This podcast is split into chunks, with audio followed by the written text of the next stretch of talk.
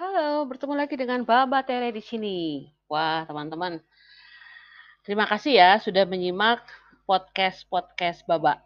Baba merasa bahagia banget dan bersyukur kepada siapa pun yang menginisiasi dibuatnya podcast, internet, koneksitas, dan lain-lain. Karena dengan cara ini kita bisa berkisah kisah kita bisa berkisah dan ini adalah kisah-kisah dari refleksi-refleksi yang saya lakukan selama ini.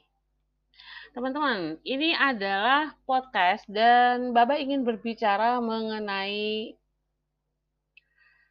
apa itu spiritualitas dan apa bedanya dengan agama dan bagaimana cara kita membedakan antara spiritualitas dan agama.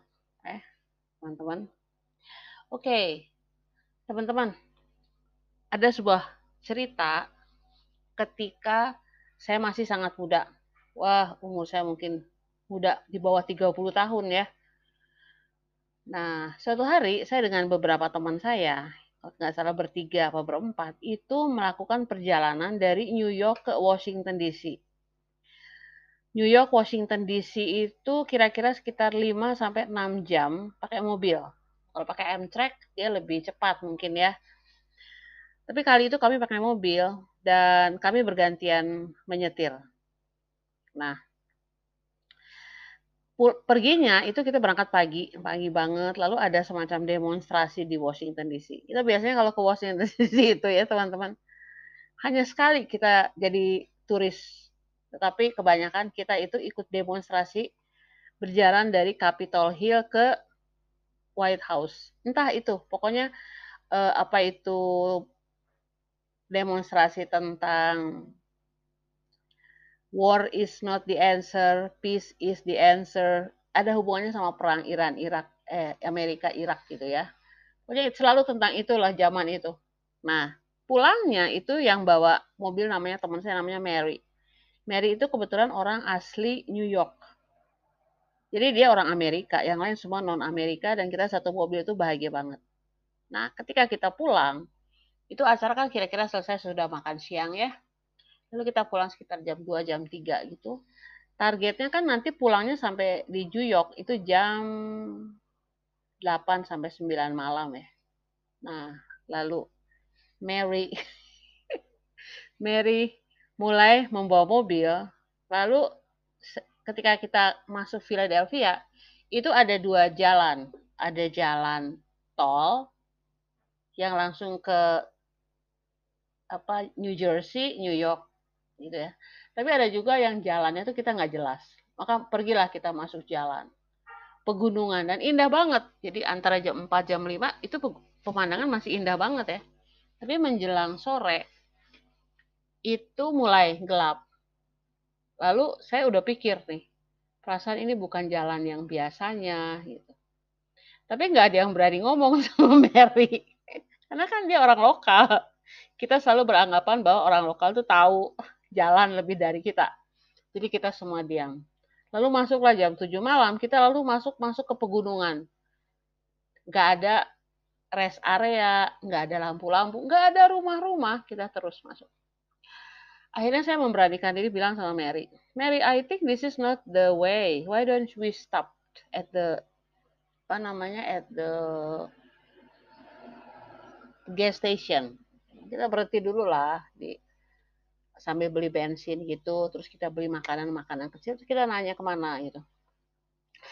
Mary bilang, no, I'm okay, we are okay. Ya udah, kalau dia bilang I'm okay, we are okay kan berarti dia tahu apa yang dia lakukan. Untung banyak makanan di mobil, jadi kami ngikutin dia. Dan perjalanan yang harusnya sekitar 5 jam menjadi 8 jam. Kita sampai ke asrama itu sekitar jam 1 malam. Dan Mary kelihatan bahagia banget. Yang lain udah capek.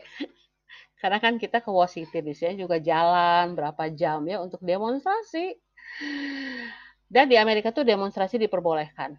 Sesuatu yang diperbolehkan ya. Jadi mereka diberi kebebasan untuk uh, mengungkapkan apa yang mereka inginkan. Gitu. Dan demonstrasi juga dilindungi oleh undang-undang jadi aman. Nah, teman-teman kita sampai di rumah jam satu malam.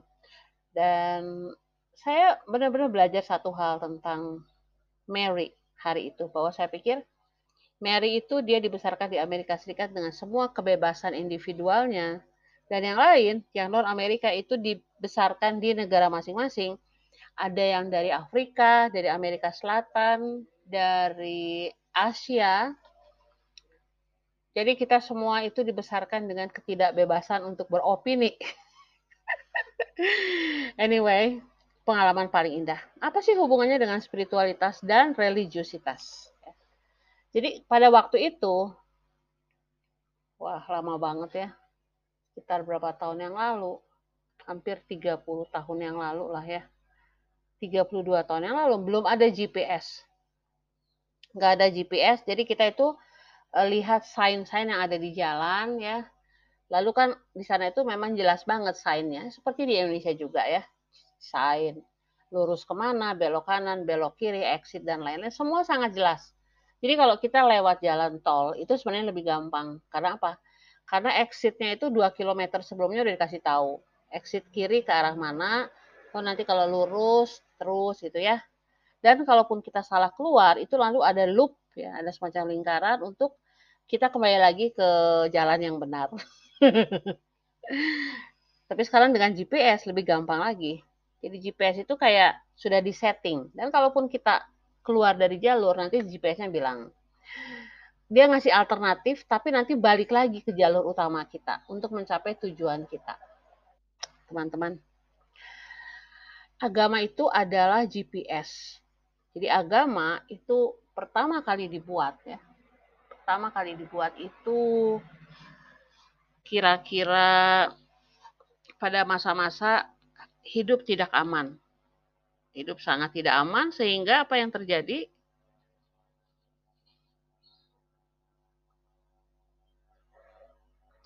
Yang terjadi adalah kepala suku atau kepala agama atau syaman itu mulai membentuk apa yang disebut sebagai moral. Jadi moral itu adalah setiap orang itu punya kewajiban-kewajiban tertentu yang harus menyesuaikan diri dengan uh, peraturan yang ada. Tujuannya apa? Tujuannya adalah untuk safety untuk rasa aman ya. Terutama pertama-tama itu rasa aman terhadap yang disebut serangan serangan-serangan serangan-serangan dari luar. Karena kan lalu setelah zaman klan semakin membesar, berkembang, banyak musuh dari kiri kanan, terutama udah pada saat zaman suku-suku bangsa ya. Perang suku bangsa itu melemahkan melemahkan komunitas. Sehingga yang diperlukan adalah sangat sederhana peraturan. Nah, oke, okay, sekarang agama itu dia seperti sebuah GPS. Dia menentukan jalurnya. Paling gampang itu ikutin agama sih sebenarnya. Gampang banget. Jadi yang kita lakukan adalah kita mengikuti jalur yang sudah ditentukan selama ribuan tahun. Dan dengan jalur itu, kalau kita keluar jalur itu maka kita akan aman. Ya. Jadi rasa aman. Itu sama seperti real apa hubungan kita dengan orang tua kita, dengan ibu kita. Semua butuh ibu kita dan ibu itu dia memberikan makanan pada kita, melindungi kita, ya, melindungi kita dan lain-lain. Tetapi kita harus nurut, nurut sama mama, nurut sama mama. Jadi uh, kalau di dalam kisah-kisah itu ya, dalam kisah-kisah itu gambar antara spiritualitas dan religiusitas itu lebih digambarkan dalam konteks lautan. Jadi teman-teman pernah lihat ya gambar lautan, lalu di dalam lautan itu ada akuarium di mana ada ikan di dalam akuarium itu. Lalu ada ikan lain di akuarium yang melihat ke ada ikan lain yang sedang ada di lautan, lalu melihat ke ikan yang ada di apa di akuarium itu ya. Nah, itu sesuatu yang sangat klasik ketika orang mulai membicarakan realitas antara spiritualitas dan agama. Jadi seakan-akan ikan yang ada di luar di lautan luas itu, katakanlah lautan vibrasi lah ya, lautan vibrasi yang luas. Lalu ikan dalam akuarium itu katakanlah dalam kubus-kubus tradisi, khususnya agama, itu e, digambarkan bahwa seakan-akan ikan yang ada di luar, yang berada di dalam vibrasi semesta itu kayak ngajak ikan yang ada di dalam kubus itu untuk keluar. Tetapi nggak semudah itu teman-teman, nggak semudah itu.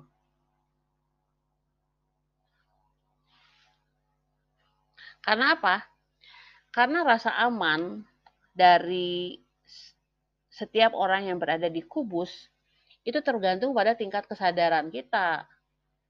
Kalau tingkat kesadaran kita itu semakin berekspansi, lalu kita mulai keluar dari kubus kita. Itu nggak serta-merta lalu kita berada di samudra vibrasi. Wah, jauh teman-teman. Spiritualitas kosmologi itu perjalanan panjang yang butuh waktu linier. Walaupun memang dalam generasi-generasi sudah tahun 1987 pada mereka yang saat ini berusia 33 tahun. Itu generasi indigo, generasi kristal, anak-anak matahari ya. Itu mereka dilengkapi dengan DNA yang berbeda dengan mereka yang lahir sebelumnya dalam DNA itu mereka dikasih satu bagian yang ada di otaknya yang mempunyai kemampuan untuk menerima data-data transmisi ya downloading dan uploading dari semesta itu lebih mudah.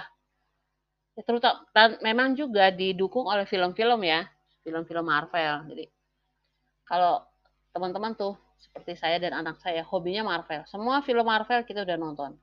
Film X-Men ya, transmutasi itu kita udah nonton sampai saya langganan TV berlangganan tuh saya bingung kita menonton apa lagi kayak semuanya udah nonton gitu ya jadi uh, untuk bicara dengan mereka yang berusia 20 tahun ke bawah kita tanya apakah ada kehidupan di planet lain mereka dengan kemungkinan besar bicara ya ada karena kan ada Thanos yang ingin menguasai semesta lalu ada Philosophy Stones lalu ada Time Stones ya ada kisahnya Marvel itu masuk dalam proses transmisi data-data kosmologi.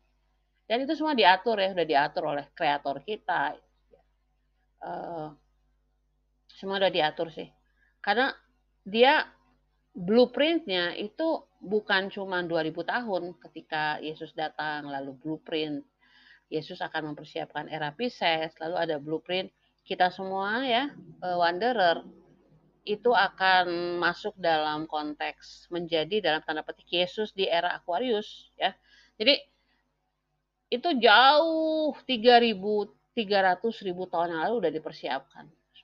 Dipersiapkan dengan sangat-sangat uh, sempurna. Bahkan kedatangan Anunnaki, Sumeria ya, itu mempunyai tingkat teknologi yang lebih tinggi dari kita. Bayangkan kalau Sumeria, Anunnaki, Mesir, Atlantis, dan lain-lain. Lumeria itu sudah mempunyai tingkat yang sangat-sangat tinggi. Ya. Berarti planning atau blueprint pembangunan, development itu untuk bumi udah jauh banget. Ya. Jadi sesuatu yang sangat-sangat ekspansif, expanding. Nah, jadi sekarang kalau misalnya kita berada dalam lautan vibrasi dan sudah merasa bebas ya, bebas dari uh, aturan-aturan untuk kayak mengikuti GPS. Jadi kita ngikut, suruh keluar, keluar, masuk, masuk pakai jalan ini gitu ya. Maka tidak semua orang yang ada di dalam kubus-kubus itu bisa kita tarik keluar. Jangan dong. Kasihan mereka. Karena mereka belum siap ya. Saya saya saya mungkin kalau 40 tahun lalu di mendengarkan podcast Baba Tere itu apa ngomong apa ini ya.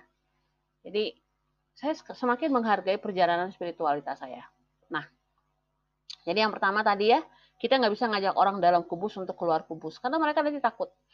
Kayak saya punya keluarga besar saya punya banyak anjing ya. Kalau saya nggak boleh melihara anjing sama tetangga-tetangga di sini. Saya punya tiga anjing waktu itu si Hermes, Apollo, sama Gracia. Wah lucu-lucu anjingnya. Wah saya didatengin Pak RT, bilangin, aduh maaf ya. Ya udah nggak apa-apa sih. Jadi saya kasih ke saudara-saudara saya yang lain. Tapi keluarga besar punya beberapa ekor anjing ya. Anjingnya lucu-lucu gitu. Terus saya perhatikan anjing-anjing ini ya.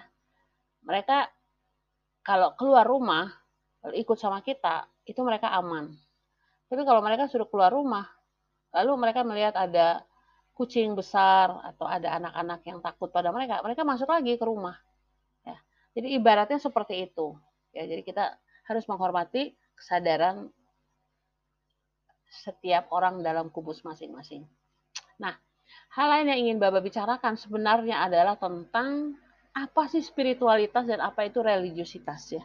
Jadi apakah seseorang yang dia keluar dari agamanya ya, lalu dia pergi melalang buana ke agama lain. Apakah dia udah menjadi seorang yang bersifat spiritual? Apakah dia seorang spiritualis gitu ya? Kalau dari sudut spiritualitas kosmologi, itu dia adalah seorang uh, spiritual yang keluar, kemudian masuk lagi ke kubus lain untuk belajar tentang ajaran yang ada di kubus itu. Dan semua kubus itu mempunyai kebenaran masing-masing. Jadi dalam hal ini bukan hal yang buruk atau hal yang baik, tetapi setiap kubus punya kebenaran masing-masing dan kita dibesarkan di kubus-kubus itu. Ya. Jadi saya dibesarkan dengan kubus Kristianitas. Kemudian ketika bertemu dengan orang-orang dari kubus lain, kita hanya teriak-teriakan dari pagar kita ke pagar dia. Ini saya pikir, kok saya nggak boleh masuk ke pagar itu ya? maka saya belajar kubus-kubus itu dari buku. Itu belum ada YouTube, belum ada internet, jadi dari buku. Dari TV, terutama dari TV. Jadi kita nonton TV ya. Saya ingat nonton TV itu tentang film Little House on the Prairie. Tentang keluarga di Amerika Serikat pada awal-awal peradaban Amerika Serikat. Itu saya nonton ya. Lalu ada film-film yang mempengaruhi saya. Film Bionic Man. Wah, waktu itu keren banget loh Bionic Man itu kayak robot. Robot dalam bentuk manusia yang dia tuh berharga 6 million dollar, man. 6 ya, juta dolar. Lalu ada film Manic. Saya ada film-film lama yang kalian tentu nggak tahu. Tapi itu saya belajar bahwa ada kehidupan di kubus lain. Maka saya berjalan ke kubus lain ya. Saya belajar tentang Buddhisme, Sintoisme, Hinduisme, dan terakhir benar-benar masuk dalam kubus eh, Islam yang menikah dengan ayahnya anak saya. Yang ternyata saya sadari di dalam kubus ayahnya anak saya itu ya, kubus Islam itu mereka itu ada sisi-sisi kultural yang sangat kental. Jadi ada sisi universalisme, lalu di dalamnya ada sisi lokalisme, lalu saya mulai duduk dan menjadi pengamat, akhirnya saya sadar bahwa oh sama aja kubusnya. GPS-nya sama sih. Jadi sekarang kalau kita membayangkan lagi pakai GPS nih ya, kita bawa mobil sendiri, lalu kita keluar. Kita anggap kita keluar dari jalur GPS kan, keluar. Nanti tiba-tiba si GPS itu dia mulai menggunakan nama-nama lain. Misalnya uh, GPS mulai berkata Dewa Shiva, Dewa Shiva, Dewa Vishnu, Dewa Brah, Brahma gitu ya. Lalu kita masuk dalam konteks Om Namo Shivaya. Saya pernah tuh di Amerika Serikat tuh orang kuliah, terus mereka kan traveling ya keliling-keliling negara-negara lain, karena saya udah traveling ke hampir semua negara di Amerika akhirnya saya di apartemen saya itu entah kenapa tuh di basementnya itu ada kelompok namanya kelompok Baba Yoga Nanda. Baba Yoga Nanda itu salah satu kelompok Hindu di Amerika Serikat yang mengajak banyak bule-bule untuk menjadi bagian dari mantra. Ya. Nah, di situ ada pimpinannya itu kalau nggak salah siapa itu ya Baba Yogananda itu udah meninggal dunia tetapi dia itu lalu di tahtanya itu diambil oleh seorang perempuan dan perempuan ini kundalininya kuat banget kalau kita connect sama dia, kita langsung uh, terbangun kundalininya. Saya ngalamin tuh kundalini kedua saya itu menarik banget. Jadi kita lagi mantranya, mantranya pakai musik India gitu. Wah keren banget. Suasananya hikmah ya kayak di kapel, tapi kapelnya tuh kapel Hindu gitu. Lalu tiba-tiba uh, live dari New York, pusatnya tuh di New York. Uh, saya lupa perempuan tuh dia tampil di TV. Begitu saya lihat dia tampil di TV, itu wajahnya familiar karena kan setiap kali kita bermantra ria itu fotonya ada di situ. Ah, namanya Guru Mai. Tapi hari itu ketika saya ngelihat Guru Mai, itu saya langsung ya selama satu jam itu, saya air mata saya nggak berhenti. Sampai baju saya basah. Kayak, wah, tangisan yang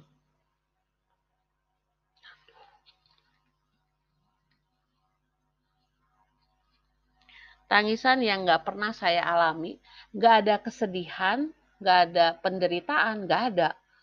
Yang ada tuh hanya nangis, just nangis itu terus mengalir. Dan eh, ketika sesudah selesai itu ya, eh, kita sudah selesai itu, kita ngobrol-ngobrol di sambil minum kopi kan. Itu saya cerita saya cerita. Dan mereka bilang, oh iya memang guru Mai itu dia bisa membangkitkan kundalini. Jadi uh, dia bilang, kalau saya tuh dulu pas lagi, ya ada yang cerita gitu, bukan di ruang mantra, tapi di dapur dia. Tiba-tiba dia lagi ngedengerin mantra-mantranya guru Mai. Dia bilang, wah tiba-tiba saya nangis, saya nangis lama banget. Sampai semua orang di rumah tuh bingung, kamu kenapa nangis gitu. Jadi salah satu salah satu ekspresi kundalini itu adalah ada air yang adalah 70% dari seluruh tubuh kita itu dia mulai berekspresi, dia mulai bercerita. Sekarang setelah apa ya berapa tahun satu dekade berikutnya itu banyak sekali cerita-cerita tentang orang-orang yang melewati fase-fase itu. Lalu kita tahu bahwa air mata itu adalah data. Semua data kita itu disimpan di air mata dan karena ini terjadi sebelum tahun 2012, kosmologinya belum ada. Yang saya rasakan tuh ada semacam air yang keluar dari mata yang saya nggak tahu itu apa. Sekarang saya tahu itu adalah uh, aktivasi data air ya. Saya bersyukur banget. Aduh bersyukur banget. Lalu udah selesai itu udah saya harus itu komunitasnya gede banget tuh di Washington DC karena suatu saat tuh dari kan saya kuliahnya di John Hopkins University itu di Maryland ya. Jadi apartemen saya itu namanya apartemen Marylander itu. Lalu saya diajak ke Washington DC dekat Virginia lah. Kira-kira sejam pakai mobil rame-rame ya kita nyewa high sea gitu. Lalu kita sama-sama mantra malam itu. Wah yang hadir banyak banget. Rumahnya gede banget. Jadi saya pikir wah sekarang saya udah spiritualis nih saya pikir wah saya udah meninggalkan kubus Kristianitas saya udah menjadi spiritualis saya pikir gitu ya. Spiritualis itu. Sampai saya mimpi loh. Teman-teman saya mau cerita mimpi saya. Jadi pada waktu itu saya mimpi dan mimpinya tuh vivid banget. Jadi ternyata itu bukan bukan mimpi. Saya pikir itu mimpi tapi ternyata bukan mimpi. Itu namanya astral projection. Jadi higher self saya itu narik jiwa saya. Lalu kita berdiri di sebuah sungai sungainya tuh airnya jernih banget. Terus saya ngeliat ya, saya ngeliat banyak sekali orang-orang ya berpakaian putih itu masuk ke sungai itu. Lalu kayak ada inisiasi kalau istilah Kristennya dipermandikan gitu. Lalu mereka tuh menyanyi-nyanyi di situ. Mereka tuh menyanyi-nyanyi di mana ya? Di menyanyi-nyanyi di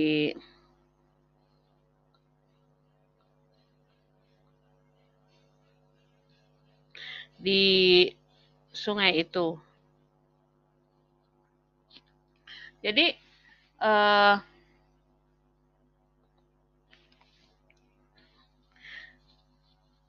jadi uh, saya perhatikan gitu ya. Saya lihat, wih indah banget. Airnya tuh bersih, jernih. Lalu mereka tuh kayaknya bahagia banget ada di situ. Lalu sama higher self saya itu saya disuruh masuk ke air itu dan saya masuk. Lalu saya lihat kenapa dasar air itu hanya menutupi lutut saya. Gitu. Jadi seluruh tubuh saya nggak tertutupi. Lalu hari itu saya langsung tahu loh pesannya. Saya pikir, oh bukan ini yang saya cari. Karena saya kan nyarinya kedalaman ya. Sekarang saya katakan bahwa eh, pengalaman masuk kubus itu mengingatkan saya bahwa itu baru sampai lutut gitu. Itu waktu itu saya belum masuk dalam cakra-cakra loh. Memang belum. cakra itu baru masuk 2012. Jadi saya pikir wah menarik ya. Saya sampai pikir oh gitu. Nah setelah saya perhatikan jadi astral projection itu adalah kayak dikasih tahu saya bahwa uh, memang di dalam kubus yang saya pelajari dari guru Mai itu airnya bening. Jadi airnya itu air spiritualitas yang bening gitu. Tapi saya harus cari sesuatu yang jauh lebih dalam. Ya. Nah, lalu saya kembali ke beberapa tempat. Nah, salah satunya adalah ketika saya uh, menikah itu kami ngontrak rumah, ngontrak rumah. Karena karena kita tinggalnya tuh ya saya kerja di Jakarta itu ya dia kerja aja di Bandung terus repot lah. Jadi kita kontrak rumah. Nah saya punya mimpi-mimpi itu benar-benar air sungai Cikapundung yang keruh dan penuh dengan lumpur. Dan itu sering terjadi. Saya sampai bingung aduh ini mimpi apa? gitu ya. Lalu saya tahu sekarang saya katakan bahwa itu adalah proses pemurnian eh, air-air uh, yang ada di dalam diri saya yang keruh. Karena kan hidup saya keruh banget ya jadi mulai dibeningkan sedikit-sedikit. Jadi lama-lama setelah itu saya mimpi eh, tiba-tiba berada di tepi pantai yang indah gitu ya. Tapi saya belum berani masuk ke dalam air di laut itu. Karena saya pikir kalau saya masuk nanti saya masuk tenggelam, saya takut tenggelam. Lalu eh, sekarang dalam proses itu saya pikir oh sekarang saya tahu apa yang disebut lautan. Jadi kita tinggal di lautan namanya lautan vibrasi ya ini ada seorang teman dari Jogja nih kenalan di channel dia bilang gini Bapak kalau Bapak nanti ke Jogja saya ajarin Bapak untuk tidur di dalam air. Ah, mau banget mau banget Mbah mau banget Mbah. Pengen banget ya suatu saat. Jadi ini koneksitasnya apa sih dengan religiositas? Religiositas itu ya kayak GPS Lalu kita masuk ke berbagai macam kubus, lalu kita mengalami keindahan di setiap kubus ya. Saya mengalami keindahan banget. Suatu saat saya pernah uh, menunggu bapaknya anak saya di namanya Pusat Dai Islam Batu gedenya wah gede banget. Itu aja ribuan umat bisa masuk dan saya di situ. Terus saya ngelihat gimana barisan putih mukena itu begitu indah gitu ya. Saya wah indah banget ini ya. Jadi mengalami berbagai hal. Kan waktu ke Bali ke mana tuh? Ke Tirta Empul ya menjadi bagian dari ritual mandi itu kayaknya indah banget. Tetapi uh, dia bukan spiritualitas. Jadi spiritualitas itu adalah apa sih? Spiritualitas itu berasal dari bahasa spiritualitas itu berhas, berasal dari bahasa Latin spirare Spirara itu artinya bernafas. Hanya bernafas. Dan spiritualitas itu nggak ada hubungannya sama masuk keluar kubus. Masuk keluar kubus adalah kita kita kita belajar aspek-aspek spiritualitas dari sudut dari sudut masing-masing agama. Karena setiap agama itu penting banget. Dia itu merepresentasikan aspek-aspek dari uh, kehidupan aspek-aspek dari jiwa. Apalagi sekarang nih, spiritualitas kosmologi. Ini suatu saat kita bisa pergi ke Venus, ke Mars mungkin ya, merasakan energi Venus dan Mars. Saya nggak tertarik sih, aneh. Saya kalau diajak astral, saya nggak mau tuh. Nggak, makasih ya. Saya mau menikmati dimensi tiga dengan sangat bahagia. Karena sekarang saya udah, bulan depan saya ulang tahun, saya udah 58 tahun. Saya kira-kira sekitar berapa tahun ya? Paling lama 20 tahun lagi lah apa 25 tahun lagi saya punya kesempatan di dimensi ketiga jadi saya mau enjoy dimensi ketiga ya sambil melihat anak saya berkembang senang saya jadi tapi suatu saat kita siapa tahu ya kita bisa ke kubus-kubus Mars Jupiter dan lain-lain jadi Teman-teman, spiritualitas itu sederhana banget. Di kubus mana pun kita berada, di lautan vibrasi mana pun. Hai teman-teman, ini adalah kelanjutan dari podcast spiritualitas dan religi yang tadi terputus. Ya, karena ternyata kalau rekamnya di PC dikasihnya 30 menit. Kalau di Android itu sampai 55 menit. Ya, jadi hal yang baru buat belajar buat Bapak ya. Jadi kita kembali lagi ke kubus-kubus. Jadi ada kemungkinan kita akan pergi ke kubus Mars, Jupiter dan lain-lain. Oke teman-teman. Jadi akhirnya kalau bicara soal spiritualitas dan bicara soal religiusitas itu memang Baba sendiri berekspansi. Baba sendiri benar-benar apa ya berubah berubah dalam pola pikir berubah dalam uh, berubah dalam pengalaman seiring dengan waktu. Dan untuk saat ini akhirnya bapak mengerti bahwa kalau dulu ya itu bapak pikir bapak udah menjadi seorang spiritualitas karena bapak dekat dengan pohon, bicara dengan pohon, dekat dengan hewan, merasa satu dengan udara, air, api, dan tanah, gitu ya. Tapi ternyata bukan itu. Ternyata bukan itu teman-teman ternyata udara api air dan air udara api air dan tanah itu sama dan sebangun dengan kubus-kubus apa pun juga. Kubus-kubus apa pun juga teman-teman ya. Jadi nggak nggak berarti bahwa kalau Baba bisa tidur di dalam air itu lebih spiritual daripada ikut ritual di agama-agama yang ada ya. Nggak jadi nggak ada hubungannya dengan uh, ritual nggak ada hubungannya dengan pola pikir. Bahkan kalaupun misalnya dalam konteks spiritualitas lalu belajar tentang sains dan benar-benar mengembangkan dimensi-dimensi lalu mengerti bahwa dimensi 1 sama dimensi 9 itu ternyata hologram dimensi 1 dan dimensi 9 itu merupakan hal yang sama. Karena dari satu titik yang sama dia kembali lagi ke suatu perjalanan panjang uh, Fibonacci ya. Itu Bapak udah buat di YouTube Bapak tentang Fibonacci yang mengagumkan sekali. Kita mau masuk tentang semesta angka. Dan ini nggak ada hubungannya dengan spiritualitas. Nggak ada hubungannya dengan spiritualitas. Karena apa? Karena belajar kosmologi itu sama dengan kubus. Kita masuk dalam satu konteks kubus ya. Cuman kubusnya ini infinite. Tapi sama aja sih.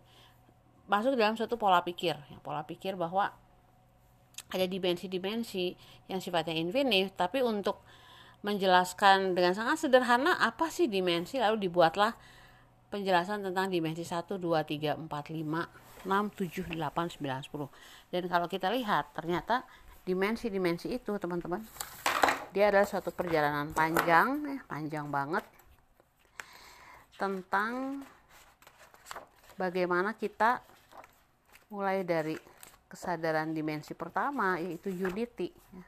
kesadaran unity segala sesuatu berasal dari hal yang satu ya hal yang satu lalu kita masuk ke apa yang disebut uh, energi positif dan negatif kita bicara soal polaritas antara positif dan negatif yang tidak ada hubungannya dengan baik atau buruk, benar atau salah, konfliktual, tetapi dalam hubungannya dengan tarian semesta.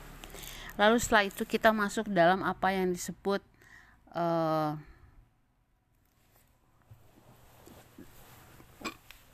kesadaran kesadaran bahwa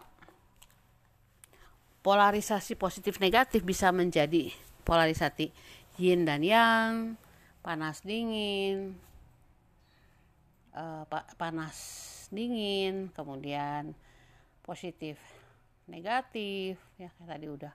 Lalu mm, maskulin feminim, ya berputar di sekitar situ, proton elektron dan lain-lain.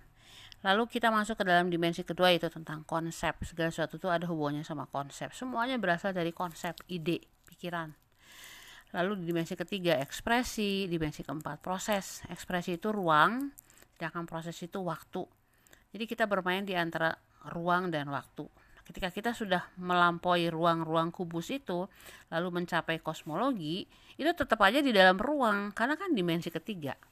Tapi ketika kita masuk dalam konteks proses, proses itu konteksnya adalah waktu. Lalu kita mulai menembus waktu, past, present, dan future.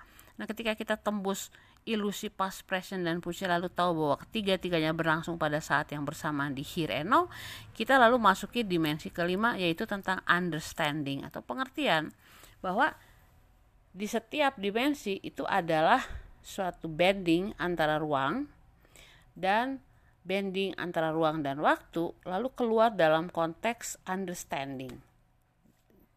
Bedanya dimensi kita dengan dimensi 5 adalah dimensi 5 mereka mulai mengerti bagaimana membanding waktu dan time. Kita belum. Kemudian dimensi 6 tentang transformasi ya. Dimensi 7 tentang iluminasi, dimensi 8 tentang eternity. Eh baliknya ke dimensi 9 itu ternyata semuanya hologram. Nah, barulah kita sampai pada yang disebut dimensi kosong atau dimensi nol. Ya, dimensi di mana dimensi kosong itu adalah dimensi inside dan outside itu sama. Atas dan bawah itu sama. Mikrokosmos dan mikrokosmis itu sama. Ya, jadi suatu proses perjalanan. Tetapi yang disebut spiritualitas itu teman-teman hanyalah bernafas. Take a breath. Nah, itu udah diajarkan oleh hampir semua agama-agama yang lebih lama ya. Dalam semua agama ada agama Atlantis, agama Mesir, agama Sumeria, lalu sekarang agama-agama besar yang ada di seluruh dunia itu semuanya mengajarkan tentang nafas Tuhan, nafas Tuhan. Tapi Tuhannya itu Tuhan di luar sana. Nafas semestanya, semestanya di luar sana. Sementara yang kita ingin capai dalam konteks spiritualitas kosmologi adalah Tuhan yang ada di dalam diri kita dan kosmik yang ada di dalam diri kita. Kita mulai menyadari apa yang dimaksud dengan nafas Tuhan yang adalah kita dan nafas kosmos yang adalah kosmik yang adalah kita juga ya. Jadi kalau kosmos itu segala sesuatu semesta secara spiritual di luar sana, dimensi-dimensi yang enggak terlihat oleh mata tapi bisa hanya dimengerti oleh mata ketiga ya pineal gland, mata batin. Lalu kita masuk ke dalam dunia kosmis, kosmik, yaitu dunia di dalam diri kita yang sama dan sebangun dengan apa yang ada di luar sana. Ya. Nah, itu namanya kosmologi, bukan spiritualitas. Kalau spiritualitas itu adalah ketika kita ada di kekinian, bernafas, lalu kita hanya berfokus pada apa yang terjadi pada aliran nafas yang ada di luar masuk ke dalam, keluar lagi keluar, masuk ke dalam, keluar lagi, masuk terus ya melalui lubang hidung dan kita sadar bahwa pada saat kita bernafas itu kita menembus ruang, kita menembus waktu. Kita lalu mengerti, kita menjadi understand. Lalu kita bertransformasi pada saat ini di kekinian, lalu dengan ini dan kekinian itu kita menjadi iluminasi bagi orang lain. Kita menjadi cahaya bagi orang lain. Dan pada saat kita bernapas dalam kekinian, kita adalah makhluk yang abadi, eternal. Kita menjadi makhluk yang infinite, yang tidak terbatas karena semuanya ada di sini dan kekinian. Tapi prosesnya panjang menuju ke situ karena kan kita uh, sengaja datang ke dimensi ketiga ini untuk berekspresi, experience, eksperimen, berintegrasi, uh, lalu kita bertransendensi. Semuanya itu merupakan satu kesatuan. Jadi intinya apa teman-teman? Intinya santai aja, santuy. Ya, jangan terlalu serius menghadapi hidup. Sekarang kalau kita belajar nih ya, mungkin hari ini teman-teman masih bergumul dengan finansial. Banyak utang di luar sana, takut sama tukang tagih gitu ya. Bapak ngalamin tuh. Aduh benar tuh. Nggak enak banget. Maka kita harus belajar untuk melepaskan ya, melepaskan. Kalau misalnya tagihan kartu kredit terlalu besar lepaskan kartu kreditnya bayar kewajibannya lalu jangan punya kartu kredit lagi. Ya. Kalau misalnya tagihan cicilan kendaraan terlalu besar teman-teman lepaskan kendaraannya masuk dalam kebebasan bernafas. Nanti suatu saat ketika kita sudah begitu bebas ya kita hanya fokus pada kekinian menembus ruang dan waktu kita benar-benar hadir dalam kekinian kebutuhan kita akan kendaraan itu akan datang dengan sendirinya. Nggak usah memiliki karena kalau kita memiliki itu kemelekatan itu lebih besar. Menghadirkan diri lepaskan lepaskan lepaskan. Jadi uh, kita masuk ke zero point. Jadi nafas itu adalah zero point. Dan itu enak banget teman-teman. Jadi uh, dicoba sekali-sekali dicoba. Kalau ternyata nggak enak udah kembali lagi ke kebiasaan lama sampai menikmati dimensi ketiga. Tapi minimal kita sudah tahu bahwa itu yang ingin kita capai. Oke jadi ini sambungan dari tadi yang terputus. Jadi sampai sini saja. Selamat ber-GPS keluar masuk kubus. It's okay. Keluar kubus pelan-pelan, tenang-tenang sesuai dengan kesadaran diri, masuk lagi kubus, nggak apa-apa. Ya boleh, karena kan perjalanan masih panjang. Nanti suatu saat, ketika akhirnya kita berada di lautan vibrasi dan di dalam kubus, itu kita menjadi seorang spiritualis pada saat kita bernafas. Kuncinya di bernafas, ya saya saya jadi seneng banget tuh. Wah keren banget ya. Tapi saya nggak menyesali keluar masuk kubus. Termasuk kubus Yahudi. Waktu di Amerika tuh sempet tuh berteman dengan beberapa orang Yahudi. Dan orang Yahudinya tuh ada yang beragama ya. Ada yang tidak beragama ada yang bertuhan ada yang tidak bertuhan. Ateis sama agnostik. Keren banget. Dan sekarang berteman dengan yang masuk dalam aliran-aliran ya. Kayak kejawen kayak Sunda Puputan tuh punya teman tuh saya Sunda Puputan ya. Yang kasihan mereka karena mereka harus tetap pakai kubus agama di KTP tapi hati mereka itu hati leluhur hati alam ya. Tapi terlepas dari apa pun itu spiritualitas itu tidak mengenal perbagian-pembagian itu. Spiritualitas itu hanya tentang bernafas di kekinian dan ketika setiap orang sudah tiba pada kesadaran bernafas di kekinian, dia seorang spiritual. Karena dia bernafas,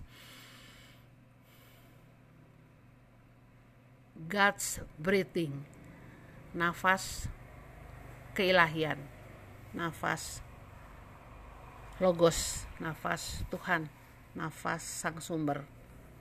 Dan itu adalah spiritualitas. Oke teman-teman sampai sini saja terima kasih sudah menyimak video saya eh video menyimak podcast saya. Namaste dan selamat sadar nafas.